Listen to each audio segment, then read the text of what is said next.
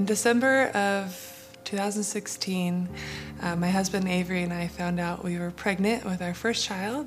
Fast forward in that pregnancy to about 24 weeks, I found out uh, that our baby had a condition called CDH, congenital diaphragmatic hernia. Basically, he had a hole in his diaphragm that made it so his large organs would go up into his chest and take up the room where his lungs needed to grow. Babies with this condition have about a 50% chance of living. And so from 26 weeks on, we were not sure if our baby was going to survive or not. Realizing that I might not get to keep him and not knowing if he was going to stay or not was just.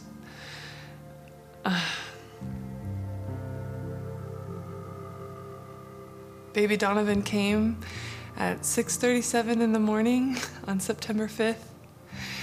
And I got to hold him for about 30 seconds before they needed to cut the cord and take him away and, and resuscitate him and help him to breathe. I didn't know if I would see him again after that.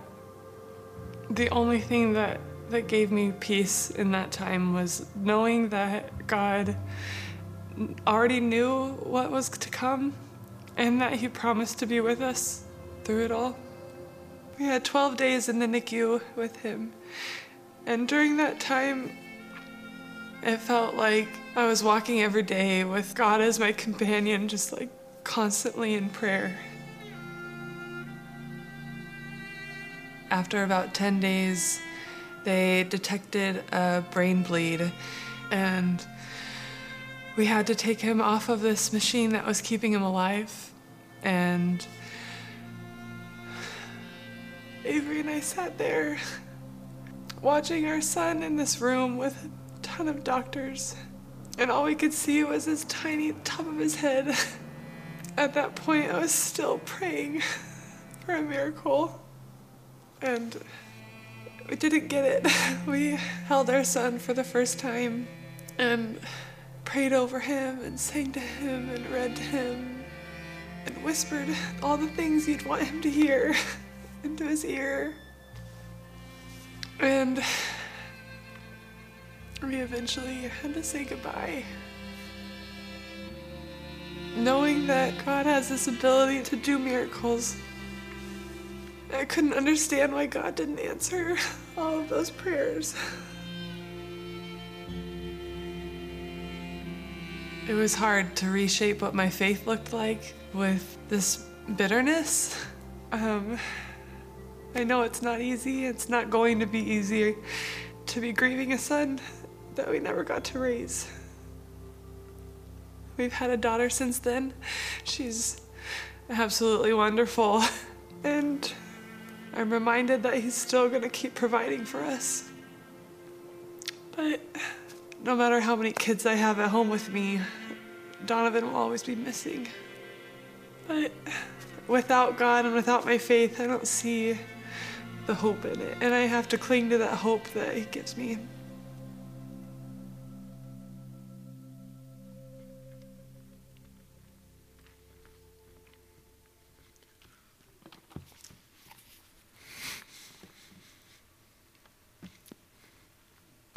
Okay.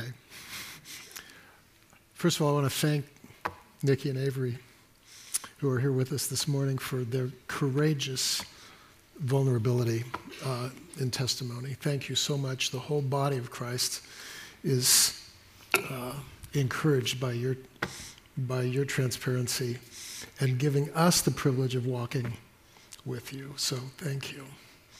And then let's pray together. Father, um, thank you for these two, your shepherding of them.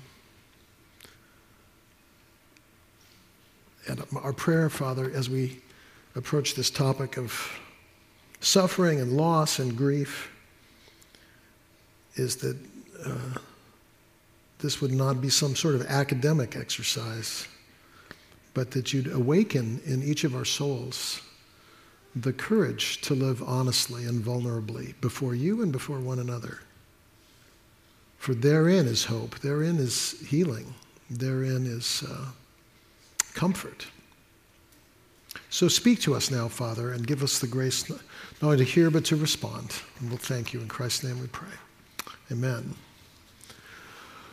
One of the most challenging things that we face as people of faith is the reconciliation of the goodness of God with the reality of suffering. It's just the way the world is, and some deal with it by denying suffering and moving towards kind of a prosperity theology.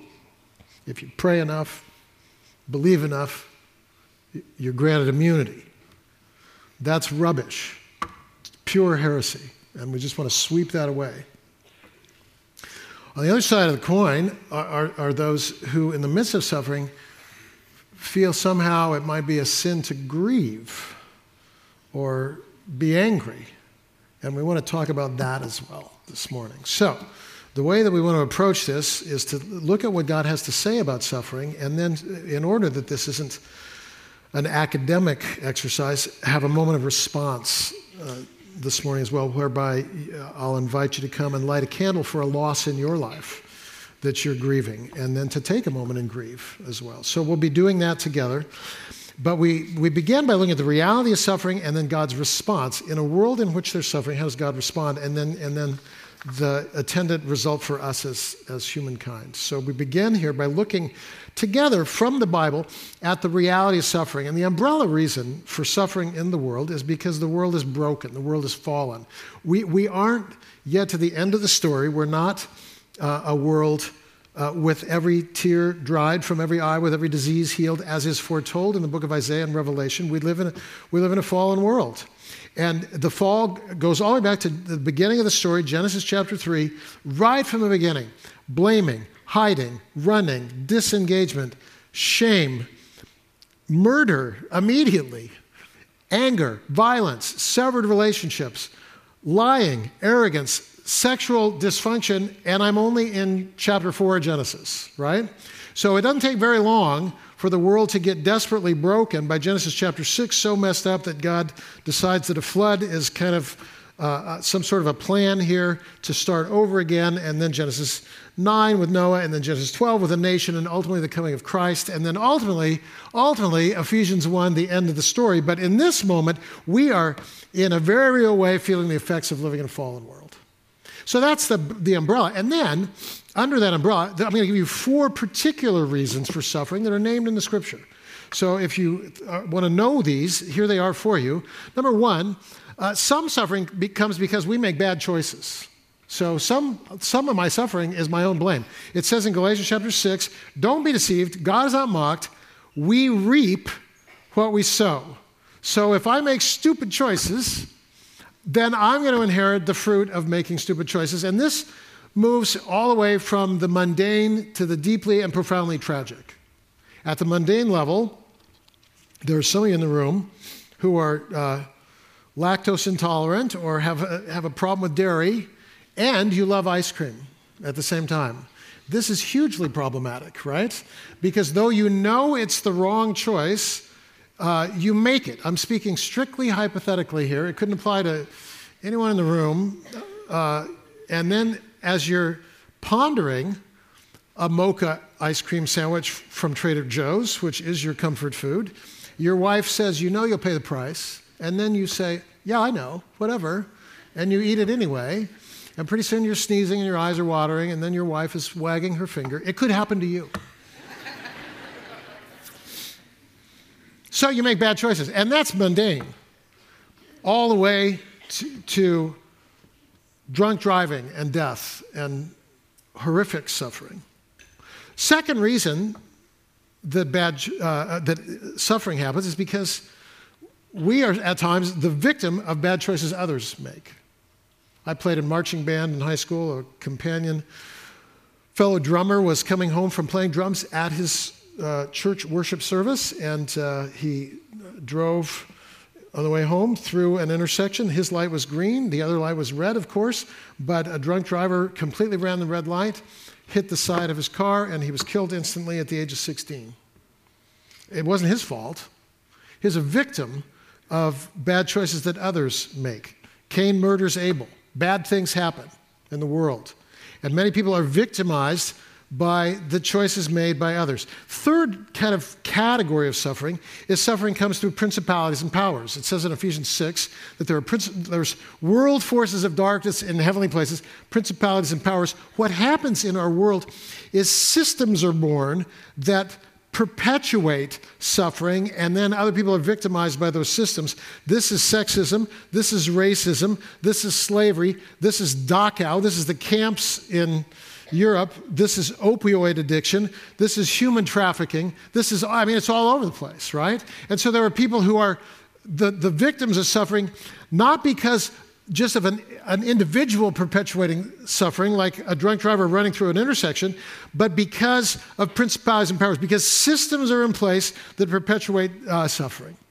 So that's a reality as well. And then the last category is this uh, Luke chapter 13, verse 4, God uh, talks about this tower that falls down, and he says, Hey, why did the t- tower fall on these people? The tower fell on these people because those were the people standing there. Not because they were righteous or unrighteous or good or bad, or they prayed that morning or not. Listen, suffering comes simply because we live in a fallen world. Cells mutate and there's cancer. Uh, DNA uh, doesn't divide right, and, and infants suffer and die. I was um, snowshoeing with a buddy about 10 years ago, and we're hiking in the safe zone down in the trees, and someone comes running down from above tree line asking if we'll come help dig. There'd just been an avalanche and uh, someone was buried. And so we went and we began digging. And the story was uh, there was a gal, she just moved from the East Coast. Uh, she was 25 years old. She wanted to live in the mountains. And so she moved to Seattle. And the guy who was dating her invited her. And it was her very first snowshoe trip ever. And uh, he's standing here and she's standing there. And the entire hillside gives way, sweeps her away. Her body wasn't found for three days. She could have been standing there, but she wasn't. Stuff happens. Fallen world. So, you know, bad choices, victimized by bad choices, principalities and powers, and broken world. Those are the reasons suffering happens. Most suffering happens for one of those four reasons. Okay, but can't God end suffering? Yeah, but here's the thing God has created a world whose end desire is love and intimacy. And real intimacy requires freedom. True? If I make you love me, it's not love. Love must be chosen, and the reality is, love for God wasn't chosen. Rejection of God was chosen instead of love, and rejection leads to sin, and sin leads to rebellion, and rebellion leads to suffering, and here we are. So, yeah, we live in a fallen world, and God can't fix it without denying God's own character, which God's character is such that he wants to be in relationship with those who choose to love God. And so the result of this is that we live in this fallen world where horrific things happen and unspeakable pain is a reality physical pain, emotional pain, relational pain. And the most popular book that tried to address this in my lifetime was written in 1981 by a Rabbi Kushner entitled When Bad Things Happen to Good People, in which he posited that either God is all powerful but chooses not to intervene in the world, so God is powerful but distant, or God is intimately involved but too weak to intervene. Either way, not much of a God, actually. Uh, a better articulation, in my opinion, comes from Francis Schaeffer, a pastor slash prophet from the 60s, 70s, 60s, 70s, and 80s, who said this in one of his writings, and I quote uh, directly from him. He says, here's the, here's the reason for suffering. We live in a universe that is a uniformity of cause and effect in an open system. And an open system means this uh, God can intervene in the world and heal. Nikki said in the video, God can, God can heal, but God doesn't always heal. God doesn't always intervene. And when God doesn't intervene, it's a closed system. And in a closed system, there's a cause and there's an effect. And if I'm driving past a truck and a truck has a, a, a flat tire and its trailer veers into my lane and hits me, the reason that it veered into the lane is I'm feeling the effect of the prior cause, the prior cause being the flat tire. And the flat tire is itself a cause of a prior effect, lack of maintenance, perhaps, or a flaw in the tire. But cause effect, cause effect, cause effect.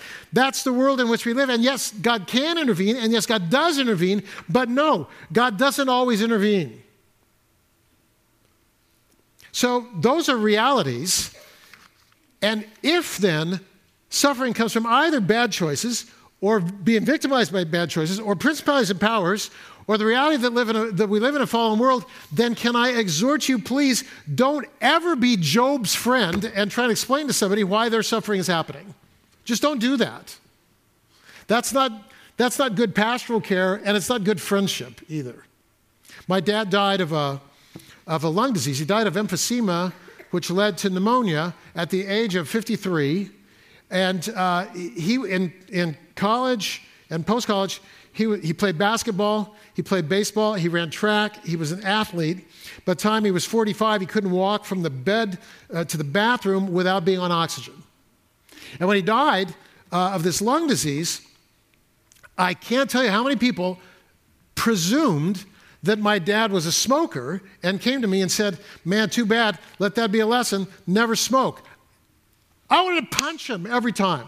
I was so mad. Here's why. My dad told me this story uh, of to exhort me not to smoke. He said, uh, he said, son, a cigarette has never touched my lips. And he told me this story about peer pressure when he was in college and how he withstood peer, peer pressure and he never smoked. And, and, and then, so when I, at the funeral, heard people saying, too bad your dad was a smoker, ah! I was so mad, right? Don't tell me why suffering happened. You don't know. So don't be Job's friends we do have a calling to be present with one another. But presence and proscription are two different things. So, suffering happens. Now, what's God's response in the midst of this? Well, the good news is this though we live in a fallen world, what matters most isn't threatened. And two things matter most companionship with God and God's people, and our own transformation. These things are not threatened. Nothing can ever take these things away. So let's talk about both of these things just for a minute. Number one, companionship. We're made for companionship with God and with one another. And one of the beautiful things about God's character is that in spite of sin, in spite of rebellion, in spite of loss, God's desire is always to be with us. Is it a fallen world? Yes. Broken? Yes. Filled with suffering? Yes. Loss? Yes. Pain? Yes. But throughout the scripture, there is never a question about the companionship of God in the midst of suffering, and that's beautiful. You go all the way back to Genesis from the very beginning. When, when Adam sinned and ran, God runs after Adam. God is for humanity. When you pick up the story in Genesis chapter 28, Jacob has lied, cheated, stolen. His brother wants to kill him. He's on the run. He falls asleep in the desert. He has a dream. In the dream is a revelation from God, and God says this to him numerous times in Genesis 28. Have you blown it? Yes. Lied, cheated, stolen, on the run, fearful, anxious. And here's God I will be with you. I'm for you. I'll bring you back to this land. I will not leave you. I will not forsake you. I will be with you. No matter what you do, no matter what you face, God is with you. Psalm 73, Psalm of Asaph, is where Asaph says, Hey, I'm looking around the world, and my conclusion is that uh, wicked people have it better than righteous people. Like, what's up with that? That's my paraphrase of Psalm 73 in a nutshell, right? What, like, why are good people suffering? And then Asaph's conclusion is this Who do I have in heaven but you, God? And having you, I, de- I love this, having you, I desire nothing else. You're enough. I don't have answers, I don't have healing, but I have companionship.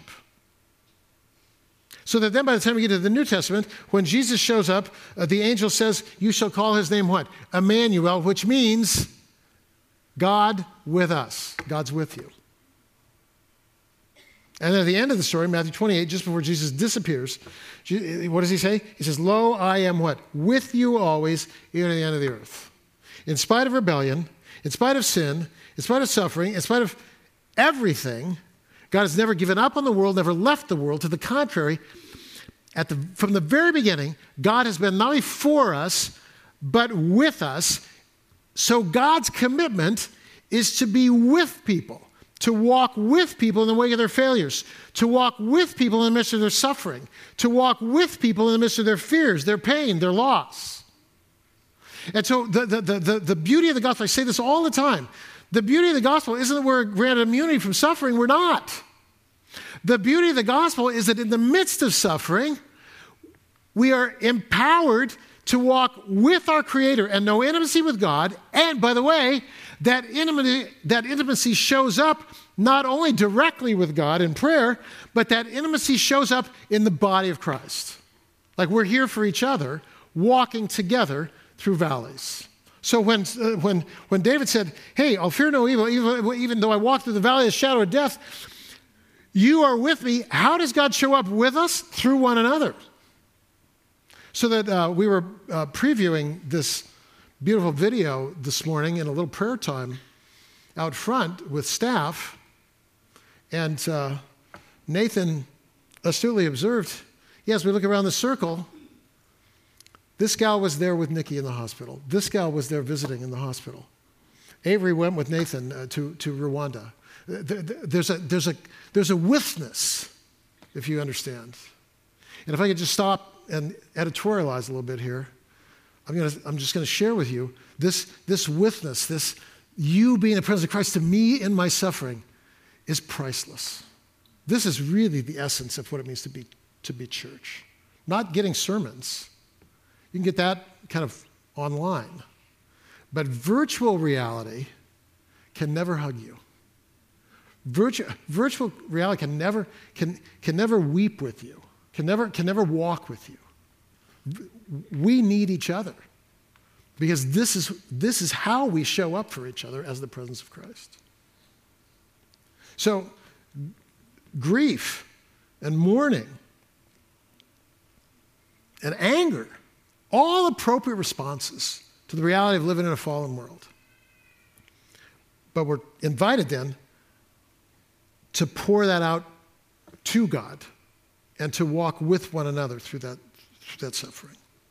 And then the other thing that is never taken from us is the reality of our own transformation. The entire story of the Bible is a story of transformation. And, and, and uh, you know, God's desire in the end is that every one of us would look more and more and more and more like Christ. In Isaiah 40, it says, uh, Every mountain and hill is made low, every valley is exalted, every crooked made straight, rough places plain, things are transformed. Romans 8 says that creation is groaning, waiting for our redemption, because when we're redeemed, everything is healed. And that everything healed is articulated in Ephesians chapter 1 verse 11 as this, the summing up of all things in Christ. In other words, when history ends, history the, the end of the story looks like this. Everything in the universe saturated with the glory of Jesus. Everything. So no more disease, no more, no more, no more suffering, no more death, no more broken relationships, no more oppression, no more injustice. Creation is groaning, but the end of the story is creation made whole. God is transforming everything. Now, what's true at the cosmic level is also true at the individual level, so that when we come to Romans chapter 8, verse 28 and 29, we read this God causes all things to work together for good to those who love God and are called according to, according to God's purpose. And then verse 29 articulates God's purpose. God's purpose is this those that God knew, God predestined to become conformed to the image of Christ. So here's what God is saying in Romans 8 28 and 29 God causes everything to work toward the good. But never ever stop there in an attempt to comfort someone. it's inadequate.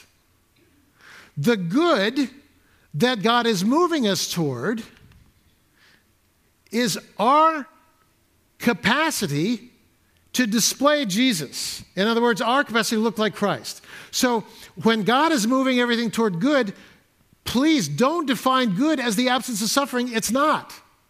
Good is this in the midst of suffering, can I continue to be a person of hope and joy and mercy and peace? And the beautiful answer of the gospel is this yes, you don't need to be, you don't need to be consumed by bitterness or self pity. You don't need to be paralyzed interminably by loss. You don't, you don't need to withdraw from the world. God is so working in your life that you can become a person of hope, not, in, not only in spite of your suffering, but even precisely because of your suffering. It's amazing to me. So, God has desired that the rough places in our life would be made plain, that the crooked places would be made straight. And the beauty of the gospel is this God is saying in Romans 8 28, nothing can come into your life that I cannot use to make you more like Jesus. That's tremendous. When my dad died, he was, uh, he was 53. I was 17. It was young for him to go. I was young. I wasn't yet thinking too deep theologically, that's for sure. But I do remember a conversation with my dad because we had scrapbooks of him running track, playing basketball. I remember as a little kid, he'd play basketball, we'd play, we'd play one-on-one together in the, in, the, in the driveway.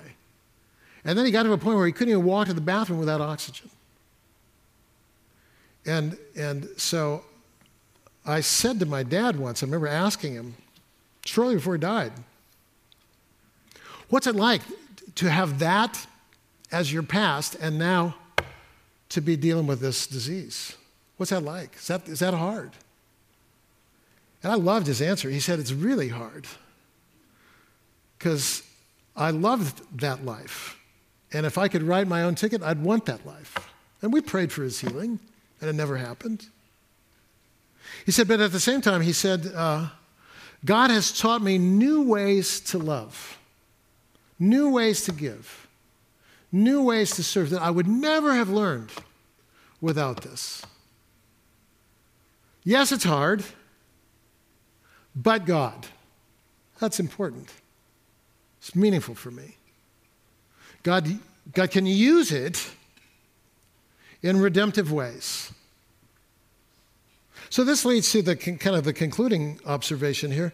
The result for humanity is this in the midst of our suffering, God is inviting us to companionship with God and transformation. That's really what's going on in the midst of suffering. The elements that make the gospel good news have to do not with immunity from suffering, because we are not granted immunity. The gospel is good news because we have companionship with God in the midst of suffering, and we have assurance that God uses the realities of the fallen world to, to move us toward becoming more like Christ. But if you're not interested in either of those things, the gospel isn't very good news because you don't get immunity from suffering. So if I spend my whole life running from God because I want to be in control of my own life, if I don't want companionship with my Creator, this isn't much of an offer. And if I don't want transformation, this isn't much of an offer. So if God is like a store for me, like I go to God when I need stuff, rather than a father to me who's intent on giving me gifts in order that I might enjoy companionship with God. If God is a store, not a father, it's just this isn't going to work for me. God is able to help, but the ultimate goal of any help offered by God is to invite us to intimacy. Why? Because God's desire is that we would run to God in every situation. Do you see? So when, when we're, if I'm out on a run and there's a beautiful sunrise, I want to give thanks to my Creator. If I'm uh, uh, facing incredible stress over something at work, I want to run to my Creator. If I suffer a devastating loss, I want to run to my Creator. If I'm angry at God, I want to run to my Creator with my anger. If I'm bitter, I want to run to God with my bitterness. If I have a question, I want to run to God with my question, but I want to go to God. Galatians chapter 4, verses 4 through 7. Because we are sons and daughters, we have the Spirit of Christ in us so that we can cry out, Abba, Father. We can run to God. We can weep in God's presence. We can laugh. We can give thanks. We can celebrate. We can rejoice. We can mourn because we are sons and daughters of the living God. And we're called not only sons and daughters, but we're called God's bride. All of this points to God shouting at us that we're made for a level of intimacy that is analogous to our, mo- our most intimate human relationships. God's this good parent, we're the child. God's a good husband, we're the wife. We're made for intimacy. So God is saying that until the day comes when the only thing left is light and light, until that day comes, what will sustain us in the midst of loss is learning to run to God. I get this with every fiber of my being. I'm adopted, so I don't I have no relationship with I don't even know who my biological parents are. I'm cut off. My dad was my best friend and he's and he died early. Cut off. My sister died at 43 of a heart attack. Cut off. An associate pastor here was one of my best friends and he died of cancer. Cut off. Other friends have parted with me because I wasn't enough for them or didn't do something for them, wasn't there for them. Cut off. Here's the reality all relationships end. That's super depressing. And it drives me to the one who said, I will never leave you or forsake you. That's what it does. So that after my dad had died and I'd gone into a deep depression, when some guy spoke at a ski camp on Jeremiah chapter 9 and said, Don't let the rich man boast of his riches, don't let the mighty man boast of his might, don't let the strong man boast of his strength. If you'll boast, only boast of this, that you intimately know your Creator as soon as he said it, I knew this is for me. I'm made for intimacy with my Creator.